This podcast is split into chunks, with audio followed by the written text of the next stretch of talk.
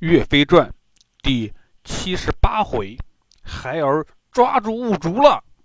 话说岳云杀死了金蛋子，韩彦直杀死了詹韩，宋朝各路救兵齐聚牛头山。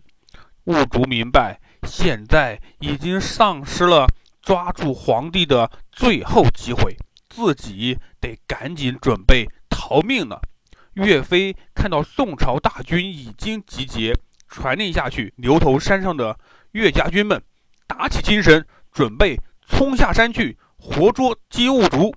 各位将军纷纷上马，以何元庆、于化龙、张显、岳云、董先、张宪、汤怀、刘高为首，带领着岳家军一起放炮，呐喊着如潮水一般冲向了金兵大营。外面的宋朝元帅总兵们听到炮响，知道岳飞发起了冲锋，也号令手下士兵从四面八方向金兵大营杀了过来。这场大战只杀得地动山摇，金兀术大败，金国士兵的胆子都被吓破了，光是听到岳飞的名字就能被吓得浑身发抖。金兀术看到北方宋朝士兵稀少，带领着金兵往北方逃去。逃了不远，一条大江拦住去路。金兀术暗暗叫苦，心想：完了，完了！从我进兵中原，从来没有吃过这么大的败仗。这回后有追兵，前有大江，我该怎么办呢？正在无可奈何的时候，忽然看见江面上飘来几艘大船，打着金国的旗号。原来是有队金兵刚好开船路过这里，赶紧让大船靠边。金兀术上了大船，剩下的金兵不要命的往船上挤，可船装不下这么多金兵啊！眼看着岳元帅已经带兵追来了。没挤上船的金兵只能乖乖投降。岳飞看到金兀术乘船逃走，命人赶紧找船去追兀术。正在这时，忽然听到不远处有人争吵。岳飞问道：“何人争吵？”士兵禀报：“原来是临安来的将军莫奇谢、罗汝吉，想趁乱把军队的粮食运回家，被人发现了。”所以争吵，岳元帅传令将两人带过来。来到岳飞面前，两人吓得瑟瑟发抖，却还在狡辩。莫奇谢说：“岳元帅，饶命啊！我们是看到粮食一直运不上山，都快发霉了，怕扔了浪费，才拿回家的。以后再也不敢了。”罗汝吉说。是啊，是啊，请岳元帅饶命啊！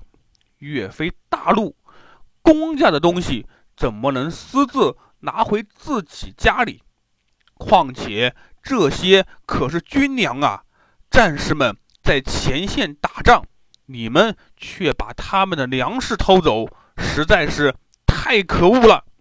岳飞下令将两人斩首示众。莫奇谢、罗汝吉一听要斩首，吓得都快尿裤子了，一个劲儿的磕头求岳飞饶命。这时，岳云、张宪站了出来，说：“元帅，这两个人虽然很可恶，可是看在他们也是来救皇帝的份上，就饶了他们吧，让他们戴罪立功，好好的去打金兵。”岳飞想了想，也有道理，就同意了岳云、张宪的请求。但死罪可免，活罪难饶，命人将这两个家伙拖下去，各打四十军棍。两人保住了性命，嘴上千恩万谢，可心里却暗暗的记恨住了岳飞。大家要记住，这两个大奸臣莫其谢。罗汝吉，以后这两个人是要加害岳飞的。当然，这是以后的事情，咱们后面会说到。先说现在，莫奇谢、罗汝吉两个人被岳飞打了军棍，灰溜溜的逃回了临安。有士兵前来禀报，金兀术逃跑的方向正是狼伏山，韩世忠元帅在那里驻扎。岳飞想，韩世忠元帅忠心为国，而且足智多谋，就把捉拿兀术的功劳让给他吧。于是派岳云带领三千士兵前往天长关驻守，防止兀术跑掉。岳飞自己带领大军回到了潭州。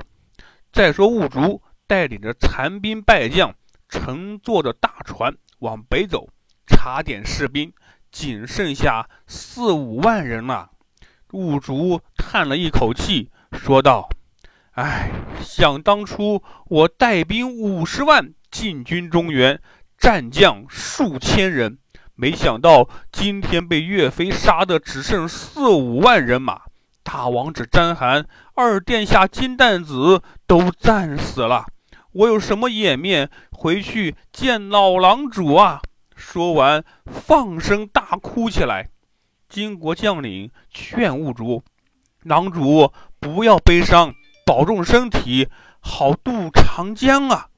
但是要渡过长江，谈何容易？长江对面就是韩世忠元帅的战船，旌旗飘动，密密麻麻，像城墙一样牢固。硬冲上去，无疑就是找死。金兀术看到这些，又更加郁闷了，只好去和军师哈密池商量。哈密池说。狼主啊，我看到对面战船无数，也不知道有多少，我们需要派一个人去打探一下才行啊。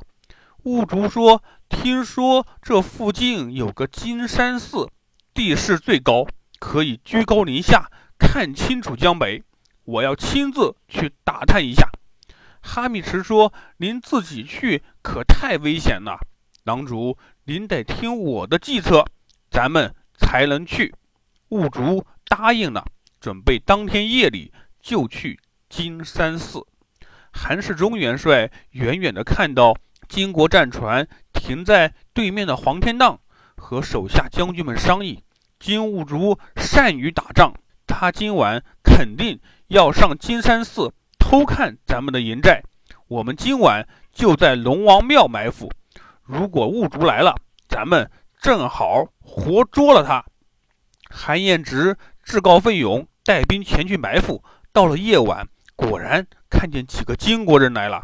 韩彦直心想：父亲真是料敌如神，金兀术真的来了。看到金兀术走近呢，韩彦直带领士兵一声呐喊，冲了出来。金兀术赶紧带人逃跑。忽然，一个金国大将的战马摔了一跤。那名金国大将摔下马来，韩彦直正要上前捉拿，金兀术赶了过来，救下了那位金国将军。金兀术和韩彦直打了起来，那位金国将军趁机跑了。打了几个回合，韩彦直大发神威，大喝一声，将金兀术打落马下。士兵们上前拿起绳子，捆了个结结实实。韩彦直带着金兀术回到了大营，高兴地向韩世忠元帅禀报：“父亲大人，孩儿抓住金兀术了。”韩世忠大喜，传令把金兀术带上来。金兀术的性命如何？会被韩世忠将军杀了吗？小朋友们，咱们下回再说。